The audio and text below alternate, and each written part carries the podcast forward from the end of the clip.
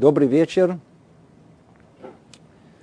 Мы продолжаем наше занятие по книге Ховот аЛевавот «Обязанности сердца». И у нас идет 131 занятие. Мы находимся с вами в вратах седьмых. Врата седьмые – это врата возвращения, называем чува. Находимся с вами в последней главе, 10 главе. Мы дошли до места, где Рабейну Бахья подводит общий итог. Но этот итог он излагает в качестве некого назидания. Он обращается к братьям своим с попыткой убедить их, что необходимо делать чуву. После того, что было сказано еще раз, и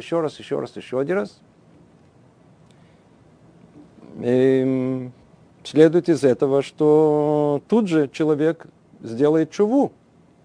Оказывается, что после того, как мы все прослушали, и казалось бы, что все аргументы уже были приведены, и человек должен был уже побежать делать чуву, все было прослушано и оставлено, как оно есть. То есть он хорошо понимает, что после того, как все было сказано, сдвига не будет. Поэтому что он делает? Он говорит, он обращается теперь уже к нашей совести. Он говорит так. «Я уже объяснял тебе, брат мой, почему ты обязан вернуться, и указал тебе способы сделать это. Предупредил, какие обвинения будут предъявлены тебе, если не возвратишься, и пояснил, каким образом будут отвергнуты твои оправдания. Что ты скажешь завтра Богу своему?» Видите, как он чувствует, что, несмотря на все, результаты будут нулевые. И он говорит, я тебя предупредил, я тебя объяснил, не делаешь этого. Какие у тебя будут оправдания? Как ты хочешь себя оправдать? Если скажешь по недоумению, но ведь не было недоумения. Не знал. Что значит не знал? Мы с вами учили урок за уроком. Смотрите, сколько глав, 10 глав. Если скажешь, я сделаю то, что сделал, но не знал, как вернуться к тебе, но ведь и об этом ты теперь знаешь. Снова это человека спросит, почему не делал чего? Позже это уже было сказано. Естественно, что у каждого из нас всегда есть, называется, тируцим, оправдание. Да? Первородный грех. Это не я, это кто-то другой, это не знал, не слышал.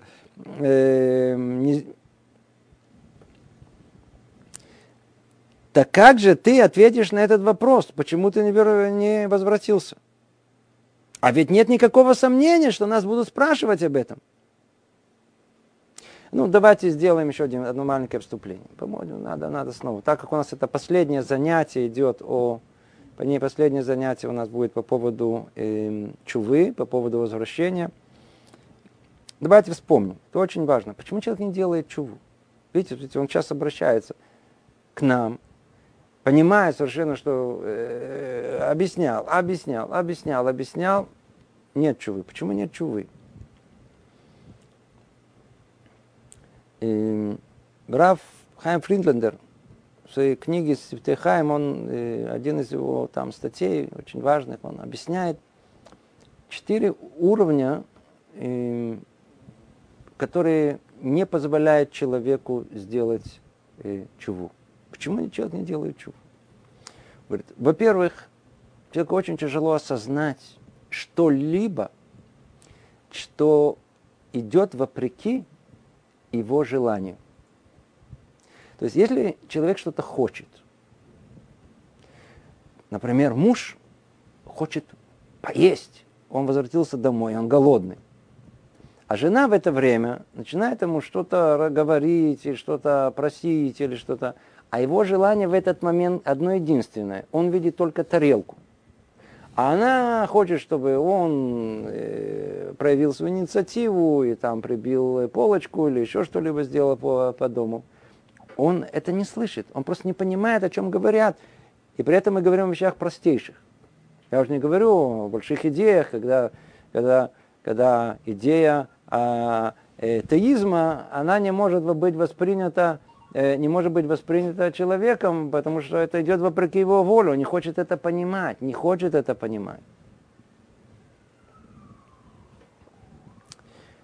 Первое, что он говорит, почему у нас нету этого желания искать тшуву, потому что человек полон медот. Медот – это качествами не очень исправленными еще.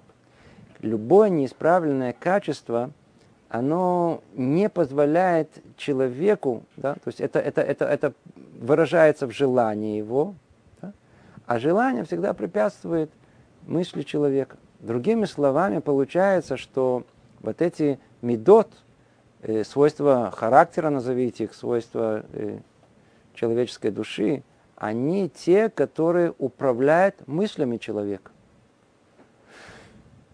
То есть не человек мыслит, а наоборот. А медот они управляют. То есть они принимают, не принимают, правильно, неправильно. Человек судит постоянно. На основе чего? Естественно, у него есть прошлые записи и так далее. Но основное, что доминантно в восприятии этого мира, в понимании, принимая, не принимая, правильно, неправильно, это насколько это препятствует желанию да или нет. Ну, отсюда. Если мы понимаем это, много раз об этом говорили. Если мы это понимаем, то ясно очевидно, что если что-либо, оно идет вопреки нашему желанию, в первую очередь какое-то вожделение, какой-то фантазии и тому подобное, то нам очень тяжело пробудиться и увидеть в этом. И тем более увидеть в этом реальность греха, который нужно даже исправлять. То, что так он это определяет. Он говорит, есть ступень более высокая, да? То есть когда человек уже совершив грех, не пытается его исправить, и он погружается в него. А как известно, любая реальность греха, она порождает параллельную реальность, которая называется реальность тумы. То есть кроме того, что есть грех, есть еще то, что оно порождает так называемая духовная нечистота. Теперь это очень центральный момент, который не существует, скажем, в понимании других, я знаю, народов мира или других мировоззрений. Это очень центральный момент. Понятие духовной нечистоты – это то, что накапливает грех снова и снова в душе человека и как бы окутывает его желание. Оно расслабляет. В чем оно состоит? Оно состоит в первую очередь в том самом желании снова повторить. Оно же требует пищи. Да? Теперь, вот все, что связано с вопросом зависимости, мы много говорим об этом, зависимость от интернета, зависимость от сладкого, от зависимости, много-много зависимости есть. В конечном итоге желание снова хотеть, и снова хотеть, и снова хотеть, и мы говорим, привычка, да, или еще называется зависимость, или такие слова. А технически изнутри это реальность, которая существует, которая требует этой пищи. То есть это любая греховность, она требует повторения этой греховности. Она создает эту реальность духовной нечистоты. А если это так, это является доминантным в человеке. Ему очень тяжело рассмотреть эту греховность вообще. Теперь, третье он говорит, а если мы вообще повторим это и снова продолжим это делать, то есть тогда, когда мы, что называется, забетонируем это, произойдет самое практически страшное, которое мы результаты этого видим вокруг себя на улице.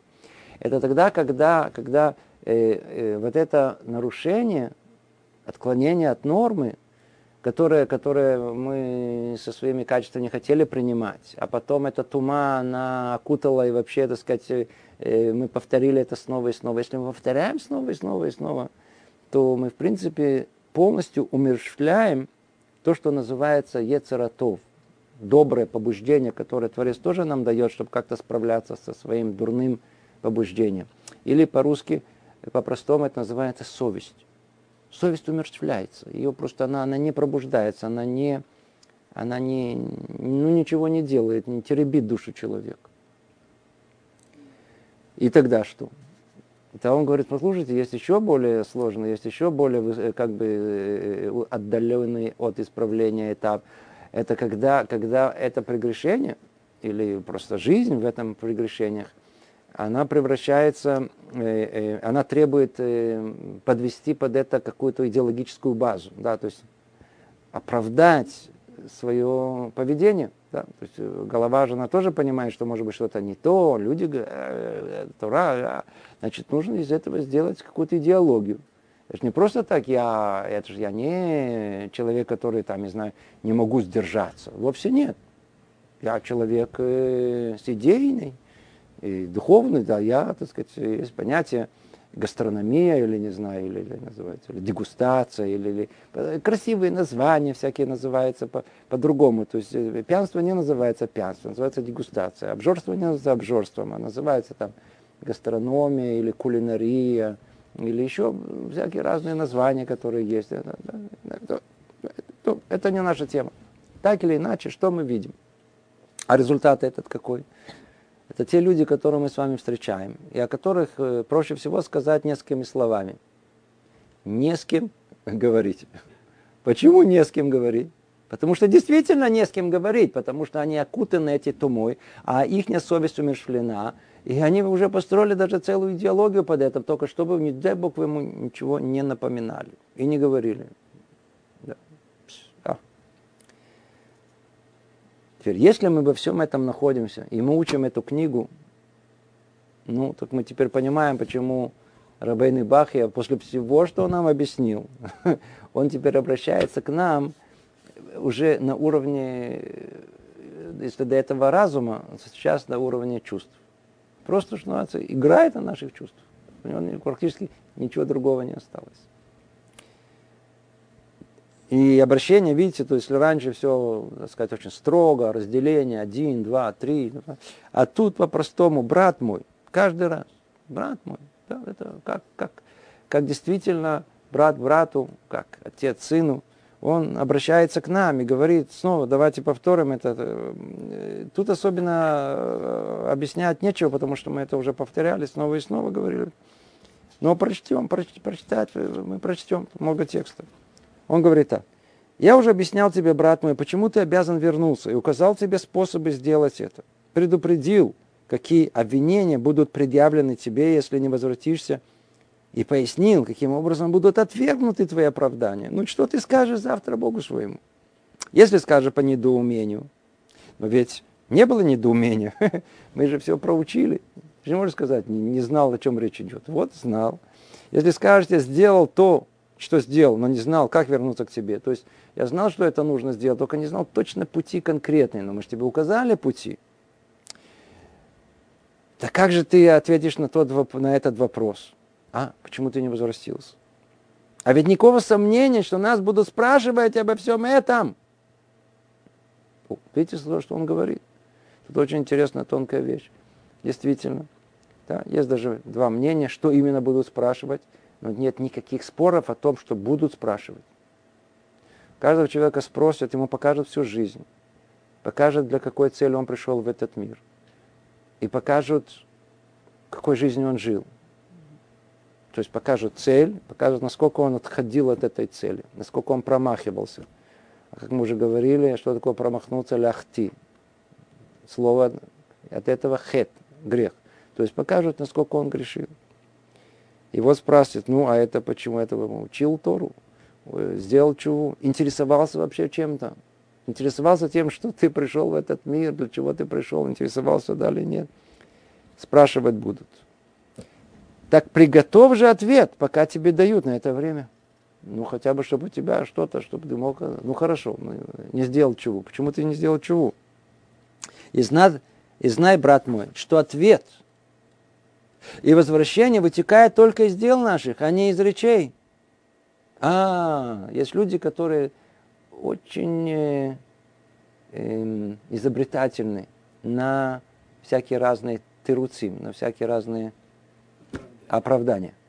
В принципе, то же самое голову, если только использовать в мирных целях, да, вот, направить какое-то, по-видимому, вот с таким же желанием. Они могли быть большими изобретателями. Но как только доходит до изобретений, ленятся. А вот то, что касается оправданий, ну просто гениально.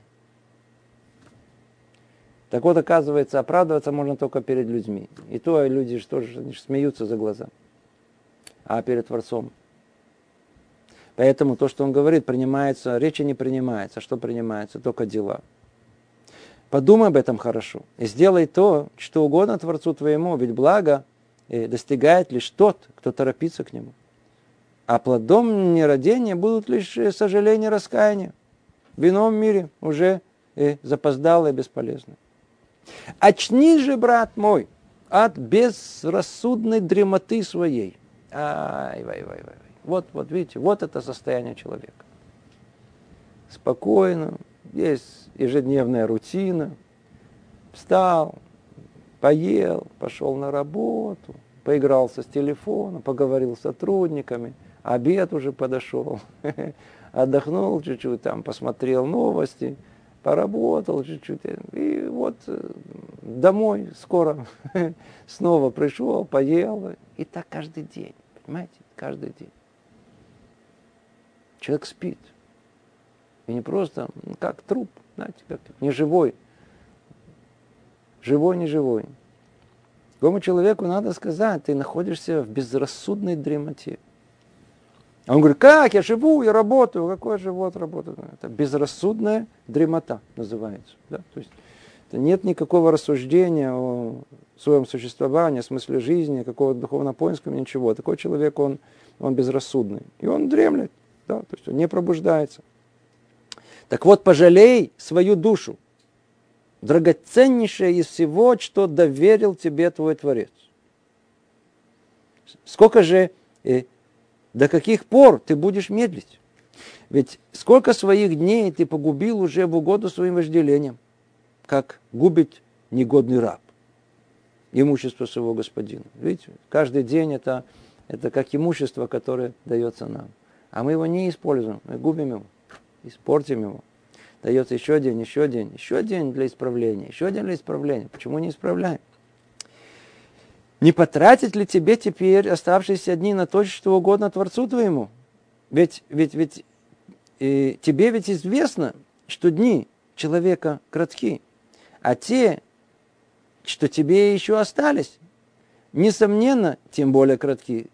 Как сказали наши мудрецы, будь благословена их память, день короток, а работа велика. Человек не знает конца своих дней. Значит, нужно пробудиться как можно быстрее, чтобы сделать тшуву. Чтобы спасти свою драгоценную душу. Была у тебя, брат мой, душа драгоценная и достойна, и ты посредством ее оказал честь этому миру. Какому? Приходящему и низкому. Тем, что она спустилась в него. Но ты оставил заботу о будущем своем, о мире вечном. Не лучше ли тебе поднять свою душу, чтобы дать ей место более достойное и жилище более возвышенное? Такое, с которого души, достигшие его, более не спустятся вовеки. Поторопись же, пока врата возвращения открыты, пока тех, кто стучит в них, принимают и прощают. То есть явно и очевидно, что пробуждение должно прийти, и оно приходит только со стороны дурного, со стороны доброго начала, со стороны разума человека, со стороны совести развитой, которая есть. В отличие от этого, все остальное вводит от этой цели. Как говорят, дурное побуждение, оно платит наличными, прямо тут на месте, сейчас. И вся жизнь человека проходит постоянно сейчас, только то, что под носом. Да? А при этом разум дается для того, чтобы он понимал, куда он идет, что за будущее его ожидает. И если он понимает о том, что основное состояние человека, в которое он будет пребывать, то самое вечное состояние, это будущее состояние в грядущем мире, то значит пребывание в этом мире, оно временное, ее нужно использовать, оно только как переходник, это только как средство для того, чтобы попасть в мир грядущий. Нельзя терять этого времени. Вот это то, что он говорит. Ах, ай-яй-яй-яй-яй-яй-яй. Поторопись же, брат мой, поторопись. Снова, видите, он говорит, поторопись, поторопись.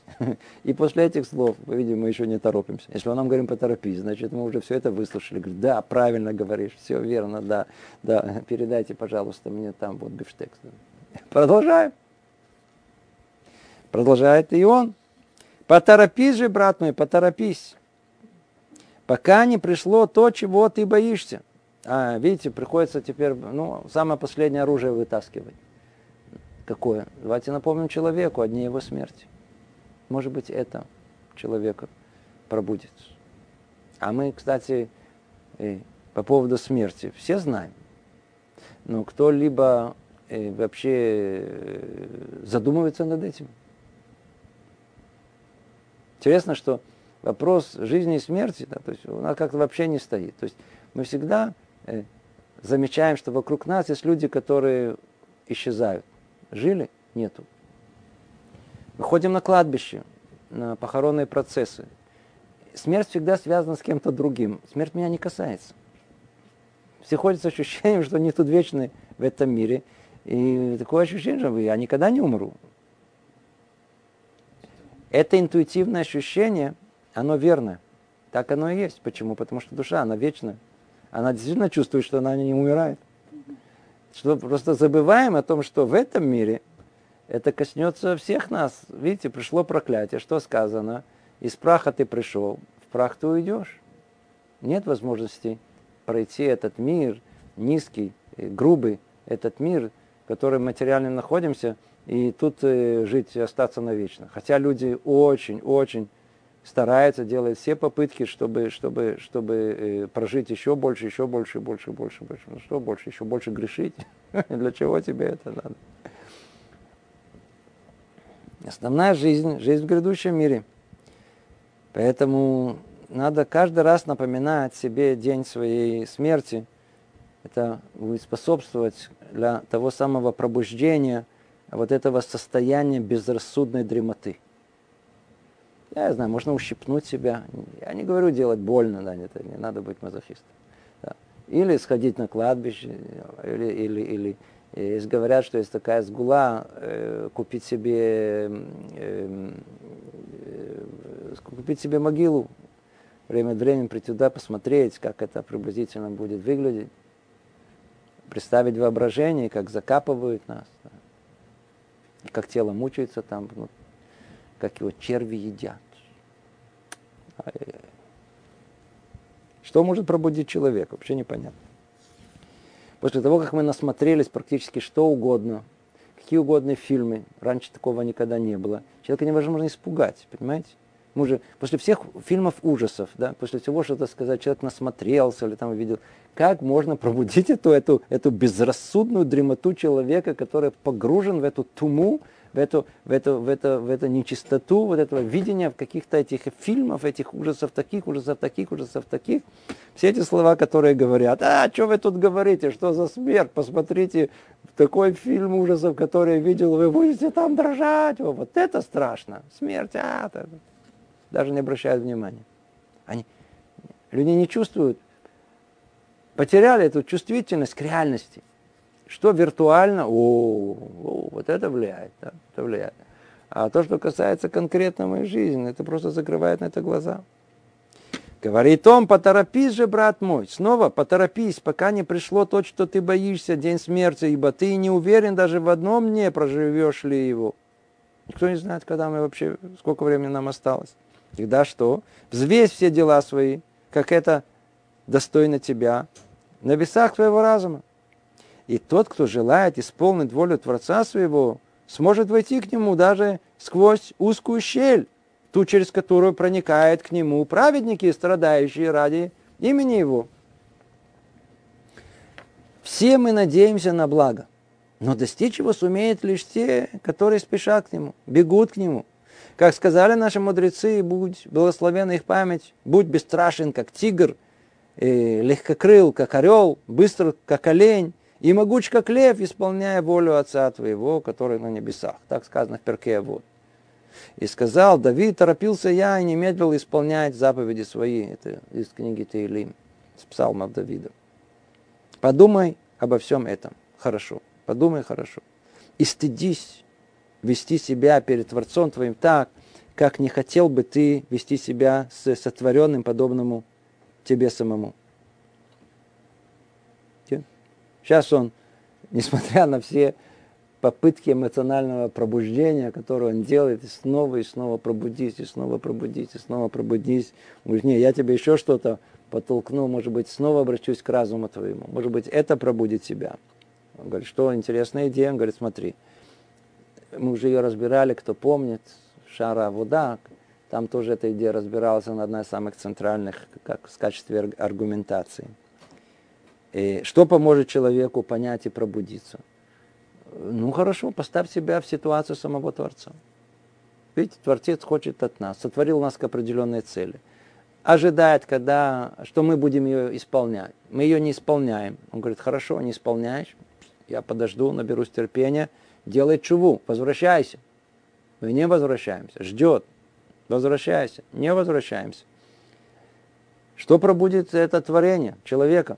Чтобы он все-таки, да, вернулся, да, сделал чуву. Он говорит: ну, слушай, поставь себя вместо Бога. Ты все равно хочешь быть Богом, верно? Ты все время хочешь по миру, как будто Бог бессмертный, управляешь миром.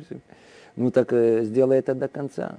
Представляешь, что у тебя есть подданный, которого ты тоже повелеваешь. Ты как бы даешь ему распоряжение, и просишь от него определенное. И что? Никакого результата. Ну как ты бы себя вел на место Бога? Ну как? Поставь себя на это место. Видите, Бог. Да я бы его, видишь, ну видишь, смотри, сейчас Бог тебя точно так же прикончит. Ты хочешь его наказать, он тебя тоже накажет.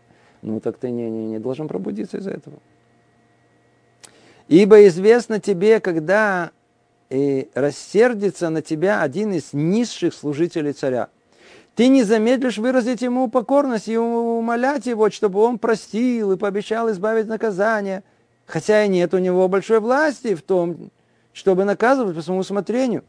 Тем более, если на тебя рассердился важный сановник царя, и тем более сам царь, ты поспеши просить у него прощения, будешь торопиться вернуться к нему и снискать его благословение из страха перед быстрой расправой». То есть, если речь идет о чем-то конкретном, тут человек уже пробуждается. Да. Конкретно мы пробуждаемся. Если нас сейчас застукать, да, взять нас, КГБ, или я знаю, что-то там, что-то такое, если нас какие-то, кто-то нас там преследует, это мы сразу понимаем. Как только касается нашего тела, нет проблем. Касается нашей души, вот тут-то и вступает в роль, по-видимому, то, что очень-очень важно, о чем мы сегодня говорим, это называется духовное развитие. Если человек духовно не развит, какие эти слова, какое могут впечатление ему произвести? Он не понимает, о чем речь идет. Ведь для того, чтобы осознавать и понимать, нужно какое-то минимальное духовное развитие, видеть, скажем, результат в будущем, видеть, к чему это может привести, понять о том, что ай-яй-яй, скоро смерть. Человек живет спокойно, у него вообще нет ни понятия смерти, ничего. Есть только то, что под носом сейчас. Вообще никаких проблем нету. Бьют? Это я понимаю, надо убегать. Меня кто-то застукал, какой-то чиновник, буду просить его прощения. Я провинился перед еще большим, самим царем, ниц буду просить прощения, все, плакать, рыдать, все, ясно. Да, требуется, называется, большие мозги, для того, чтобы осознать, что мы грешим перед тем, кто нас совершил, и он царь всех царей. Как пробудиться? Ведь снова и снова. Сейчас он говорит: стыдись, надо стыдиться, стыд. То есть, если это еще... Что такое стыд? Стыд нужно, чтобы совесть была, да? А если она не умерщвлена, то есть еще шанс. А если умерщвлена, то непонятно даже, что должно пробудить человека. Может, в конце это будет сказано, что может пробудить. Тем не менее, несмотря на все. Тем более, если у тебя... И все это, несмотря на то, что ты знаешь, что... Он не может сделать ничего без того, чтобы на это не было решения Творца. Да, то есть это речь идет о том царе, который могут тебя наказать, и ты просишь. Это очевидно, что если это конкретная опасность твоему телу, то мы пробуждаемся.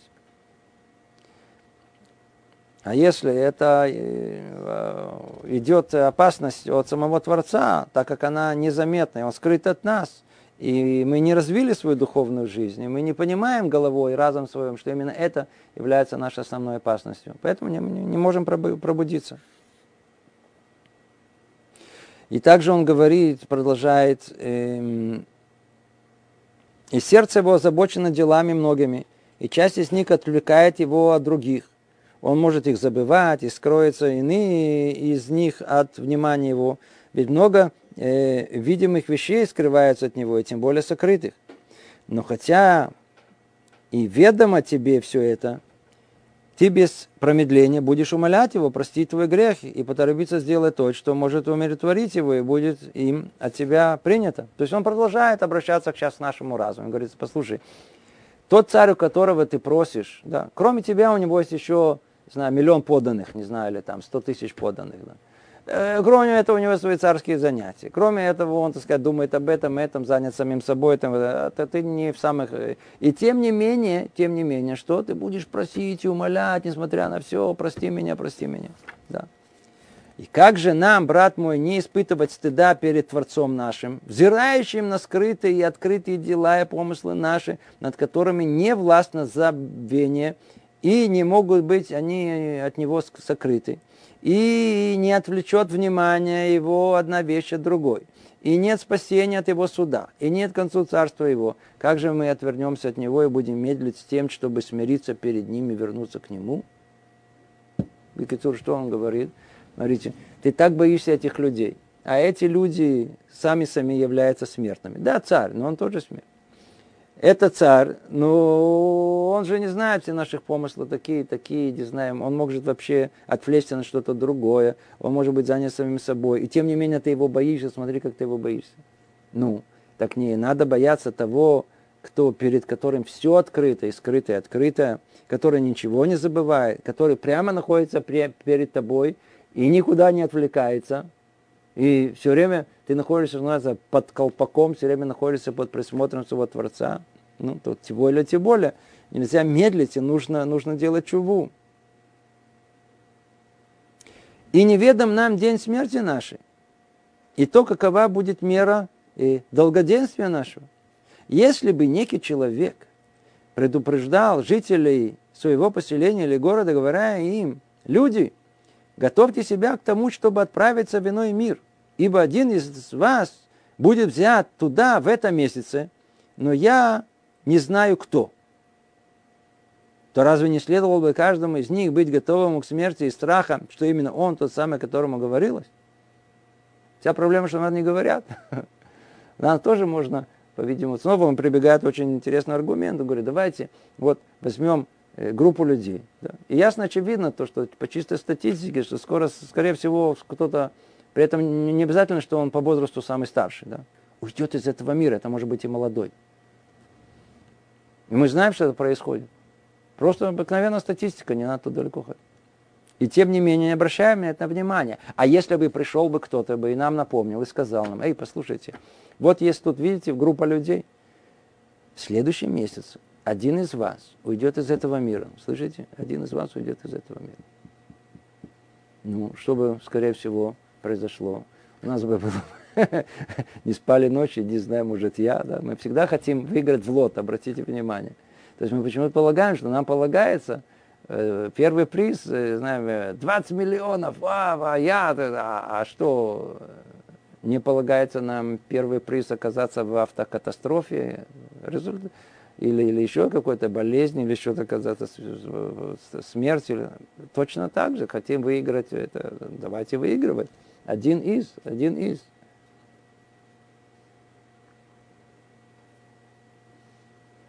Как же все мы сами не будем готовы к тому же, если видим, что смерть пожирает каждый месяц? Не одного, а множество живых. Мы же, видите, это одного из. Какое мы одного из? В религиозных районах. Такого нету в других. В религиозных районах постоянно есть эта машина, которая крутится, и которая объявляет о том, что умер такой-то, практически нет дня, чтобы ангел смерти не работал. Машина работает, идет.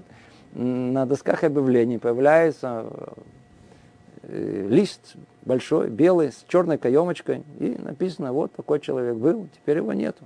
Был и нету.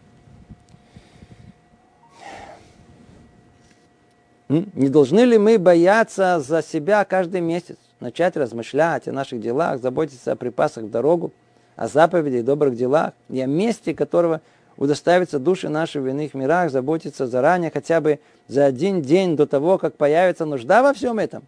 Да, нужно себя пробудить. Очень нужно пробудить. И не отрекайся от того, чему учат тебя твой здравый смысл и разумение. Снова возвращается к разуму. Ведь говорят, что Творец благословенный дает благо своим рабам. И если они принимают его, извлекают из него пользу. Но если не принимают, навлекают на себя вину. И то самое благо оборачивается против них орудием мщения. И вот Творец благословенно наделил тебя знанием, разумением и мудростью, дал тебе в этом преимущество над другими. Берегись, чтобы эти блага не превратились в обвинителей твоих. А, видите, это может превратиться в обвинителей. То есть, когда человек живет безрассудной жизнью, верно? И прожил так жизнь, проспал, что называется. Да, спокойно, да, так сказать, изи-изи, да, у них. Да. И ему говорят, почему ты жил безрассудной жизнью? Я говорю, откуда у меня рассудок? А, у тебя не было рассудка? А ну давай посмотрим, как ты себя вел, скажем, первые дни на работе новой. Да? А ну как с какой прыткостью ты пытался понять, как работают, чтобы войти в курс дела, сдавать экзамен, смотри. А вдруг оказался, рассудок у тебя есть. Как только надо было подсчитать расходы, доходы, то, что касается брать такую машканту, такую суду. Смотри, голова работает, рассудок отлично работает. Покажет. Какая наша проверка? Где будет нам стыдно? Где будет тот самый стыд, который будет сжигать нас? Это тогда, когда прояснится в том самом суде, что мы обманщики. Мы приготовим какие-то теруцим,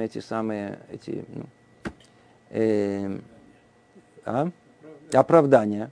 А нам покажут, ты себя оправдываешь так, давайте покажем, так сказать, если ты последовательный в своих этих... оправданиях, да? У меня не хватило головы. Что значит не хватило головы? Вот тут хватило головы, тут хватило, только этому не хватило, к основному не хватило, а всему второстепенному, да, хватало? Налево, в ад. Вправо тебе входа нет. Так получится. Спеши, брат мой, поторопись прислушаться к нему, послушаться его голоса и прилепиться к нему. Избери душе своей то, что избрал его твой Бог, и желай для него то, что желает от нее Творец твой. И пусть не доведет тебя лень до того, чтобы ты пренебрежешь своей душой, ибо если она перестанет быть важной для тебя, то будет важным для тебя.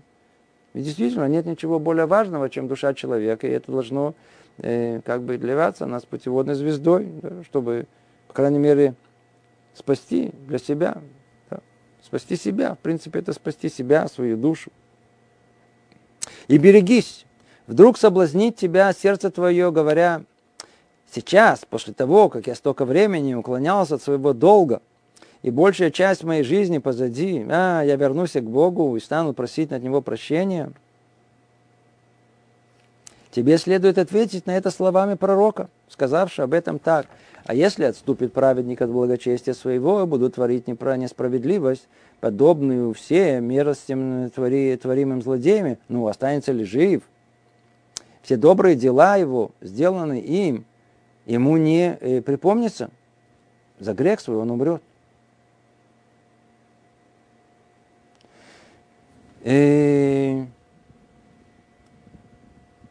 Что тут кроется? Тут очень интересный вопрос. Очень-очень вопрос интересный. Он говорит, послушай. Вот человек живет, вообще ничего не знает, ничего не слышал, ставьте меня в покое, дайте мне хорошую жизнь. Живет. как ты, как я. Где-то в возрасте 50, 60, 70 лет вдруг приходит человеку пробуждение. Да? То есть тогда уже, когда вот это вожделение чуть оставляет его, ну, как бы освобождает разум. Начал думать, слышал, там урок, тут мысль, то это. Пробудился, предположим, да, пробудился. Ему говорят, смотри, сделай чуву. И тут приходит человек и говорит, не, я не могу сделать чуву. Не могу. Мы говорим о людях уже в возрасте. Да? Наш брат, наши дорогие еврейские братья и сестры приехали из Советского Союза. Умные, интеллигентные, доброй душой. Все. Клюм. Ничего. Не сдвинись с места. Одни из них, то есть кроме всех, которые погружены в туму со своей интеллигенцией, все идет вместе, и духовная нечистота, и духовность, все идет вперемешку, поэтому ничего не продвигается. Но часть из них говорят, послушайте, я уже прожил тут, я уже долго в этом мире, и у меня уже нету сил. Так вот, это, что называется, соблазнить сердце твое. То есть йецер ара тебя захватит и скажет, после того, как я столько времени уклонялся от своего долга, и большая часть моей жизни уже позади, я вернусь к Богу и стану просить у Него прощения, меня уже все равно не простится. Знаете, какие грехи у меня были, говорит человек. Так вот, интересная вещь, уже все заранее уже просчитано, уже все сказано. Есть интересная история в Талмуде. Рассказывается там про человека, которого называют Раби Элеазар Бен Дурде. Слово раби, то есть рав, это называется уже, его присвоили, по-русски у нас говорят, посмертно. Уже после того как. То есть уже, понимаете, заканчивается все трагично. Не буду рассказывать всю историю, но они, хотя излагается прямым текстом, тем не менее, попробуем ее как-то рассказать в достойной форме. Жил-был человек, его звали Элеазар бен Дурде. Рассказывают о нем, что его силы мужские были столь велики, что он практически не оставил ни одну возможность попробовать эти свои силы со всеми теми, кто это предлагали ему за плату. И однажды он услышал, что где-то там в конце света есть такая предлагающая свои услуги, которая берет за это огромную сумму. И говорят, что-то необыкновенное. Что он сделал? Все, что было, он, так сказать, поменял на эту сумму. Сказано, перешел через 7, я знаю, рек, там, не знаю. Страдал из-за этого и, так сказать, действительно дошел, добрался до долгожданного этого, жделенного этого куска. И описывает Гмара, что в самый такой интимный момент, не очень хорошо произошло, и в общем, ему стало противно от этого. И вдруг он в одну секунду, он понял и осознал о том, что он сделал, что он делает.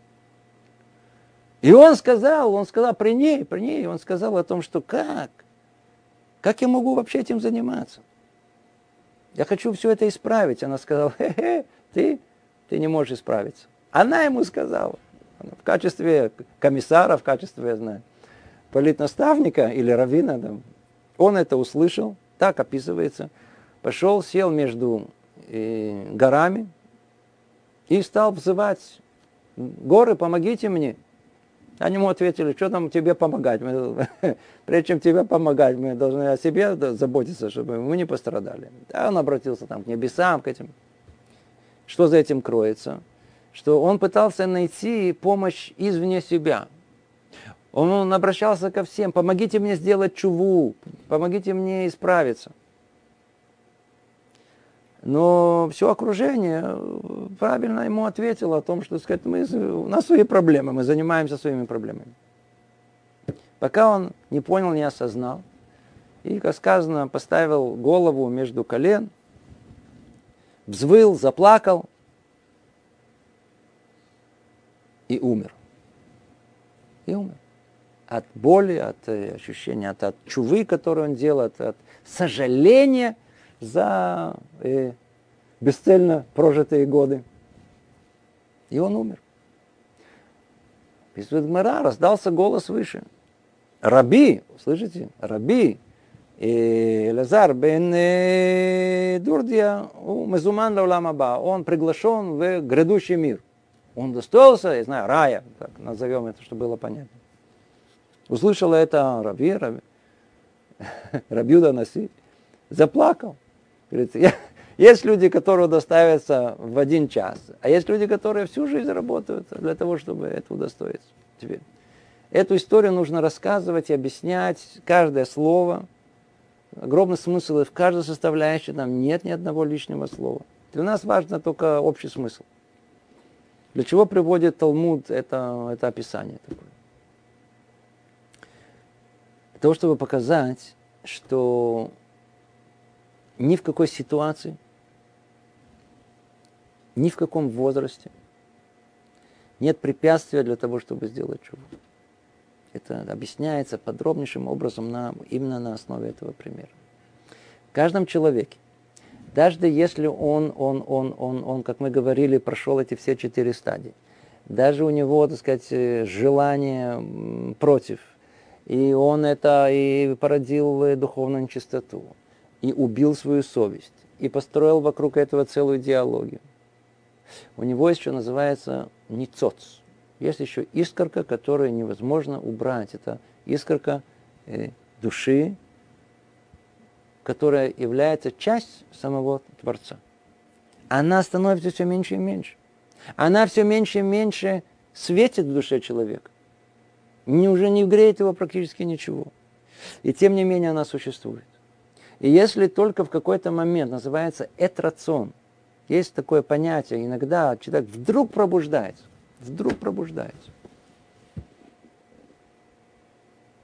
Вчера у меня была пара. Удивительные люди. Представляете? Они болели чува уже много лет. И они пришли и говорят, послушайте, у нас большая ирида, мы чувствуем, что опускаемся.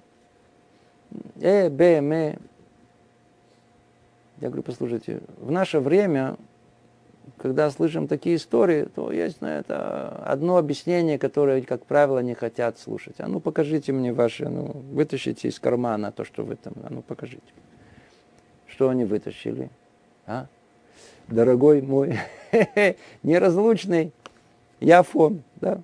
Оказывается, что люди с кипой уже, так сказать, выглядят очень религиозными. Было лет чува много лет.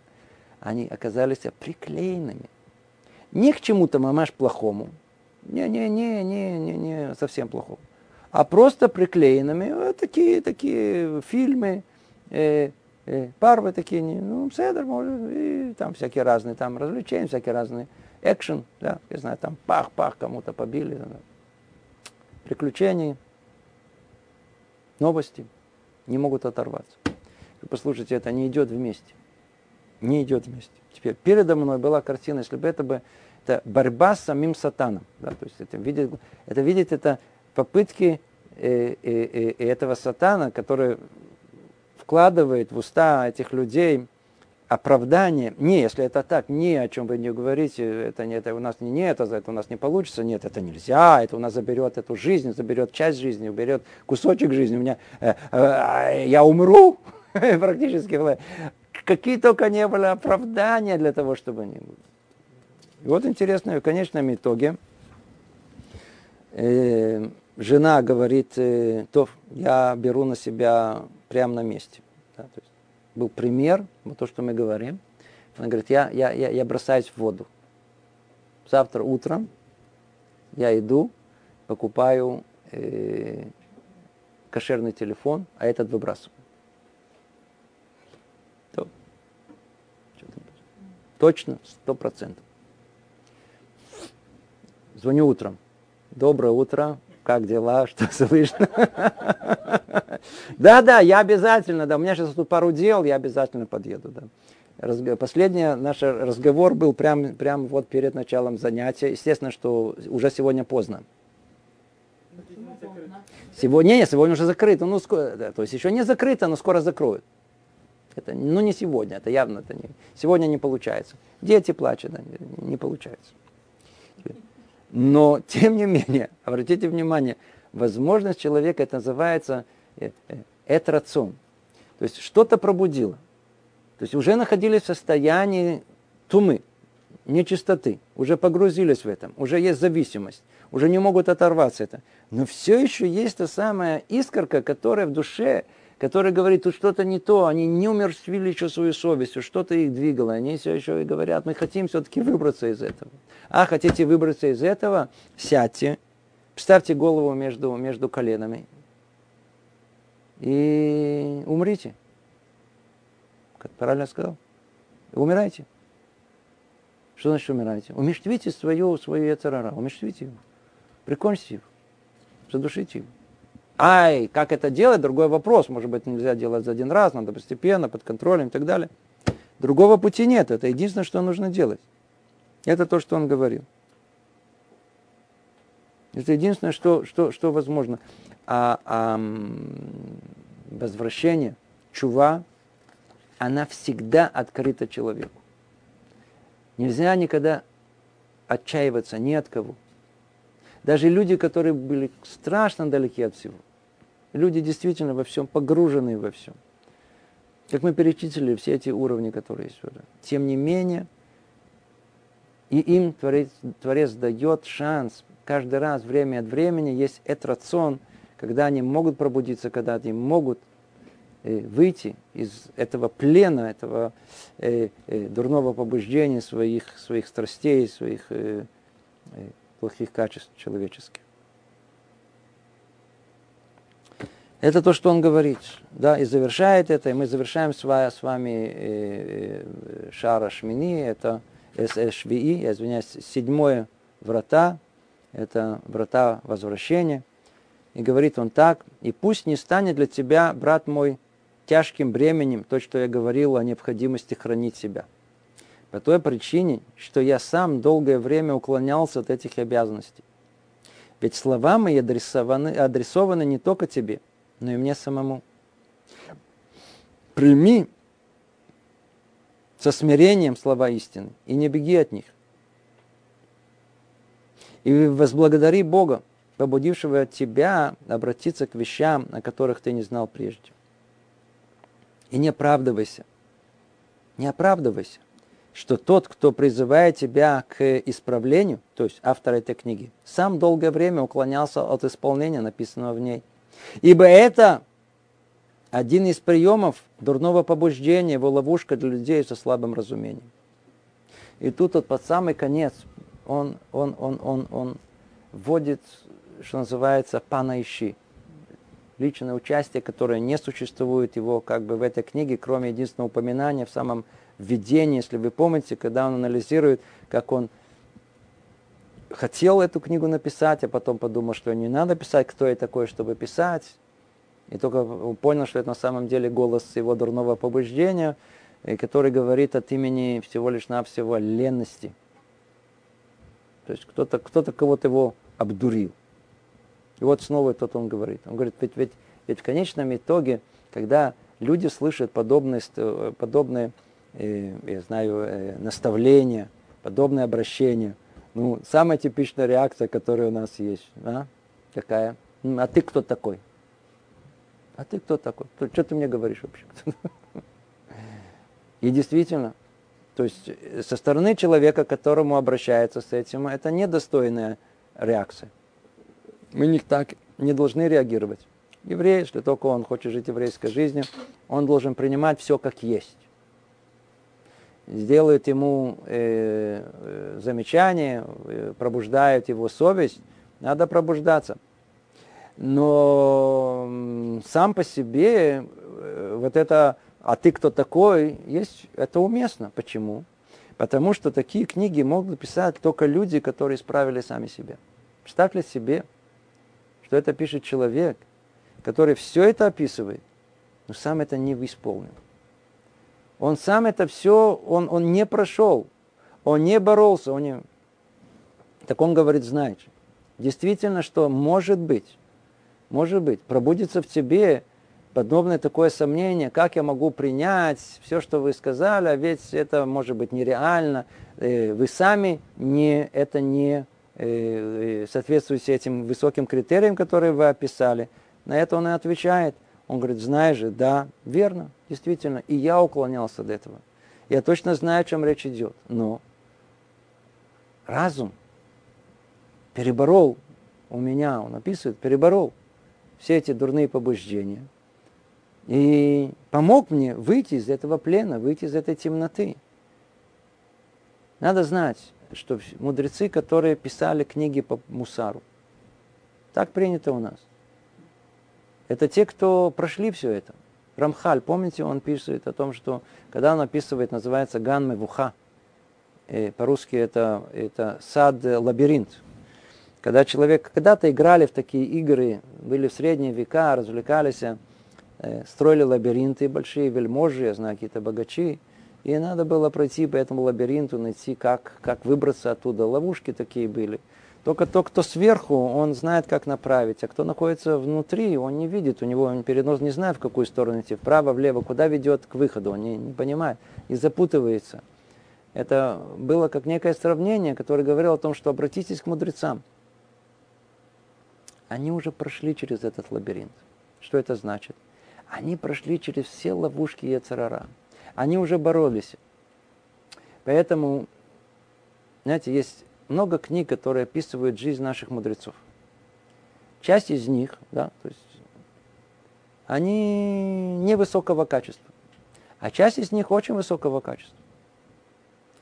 Те книги, которые описывают, как праведник стал праведником, проходя через испытания, проходя через, я знаю, через войны паром, и его непонятно, кто-то с ним боролся, и он как-то отвечал, и как он реагировал, как он себя строил, через сколько он прошел испытаний в мире.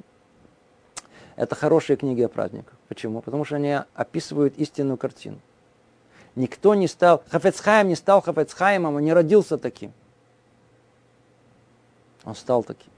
И так все как один, все наши мудрецы и праведники, они прошли жизнь борьбы, жизнь, которой надо было... Они падали, они вставали, они бадывали, они падали, они жили реальной жизнью. И это Писание, оно реально. Другое дело детям. Детям, да, можно и хорошо описывать жизнь праведников, к нас, сепурей цадыким, да, праведникам, да, в идеальной форме. Это хорошо, прекрасно. Детям, но не взрослым. Взрослые должны знать, что жизнь праведников и мудрецов Торы, она проходила через все испытания, которые он говорит.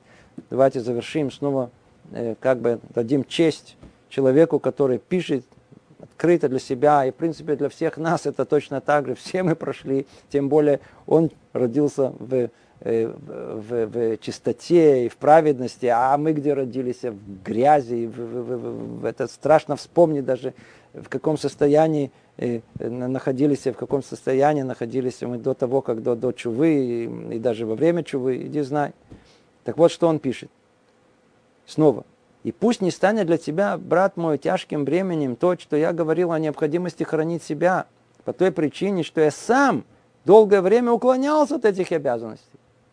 Я очень хорошо это понимаю, все это прочувствовал. «Ведь слова мои адресованы не только тебе, но и мне самому». И в первую очередь не самому.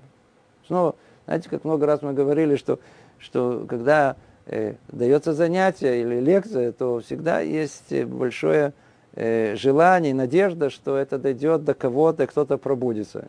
Даже если это один-единственный человек в зале. Даже если этот единственный человек в зале, это сам лектор. Прими со смирением слова истины и не беги от них. И возблагодари Бога, побудившего тебя обратиться к вещам, о которых ты не знал прежде. И не оправдывайся, что тот, кто призывает тебя к исправлению, то есть автор этой книги, сам долгое время уклонялся от исполнения написанного в ней. Ибо это один из приемов дурного побуждения. Это его ловушка, людей со слабым разумением сказать, а ты кто такой? И тем самым освободить себя от... Верно, кто ты такой, действительно, и я такой был, верно. Но я вышел из этого. Ты тоже можешь выйти из этого. Так пусть же Бог даст нам место среди тех, кто спешит возвратиться к Нему всем своим сердцем в надежде на Его милосердие. Аминь. Закончено с Божьей помощью, часть 7, врата возвращения. То, завершим мы на этом наше занятие. Всего доброго. Привет из Иерусалима.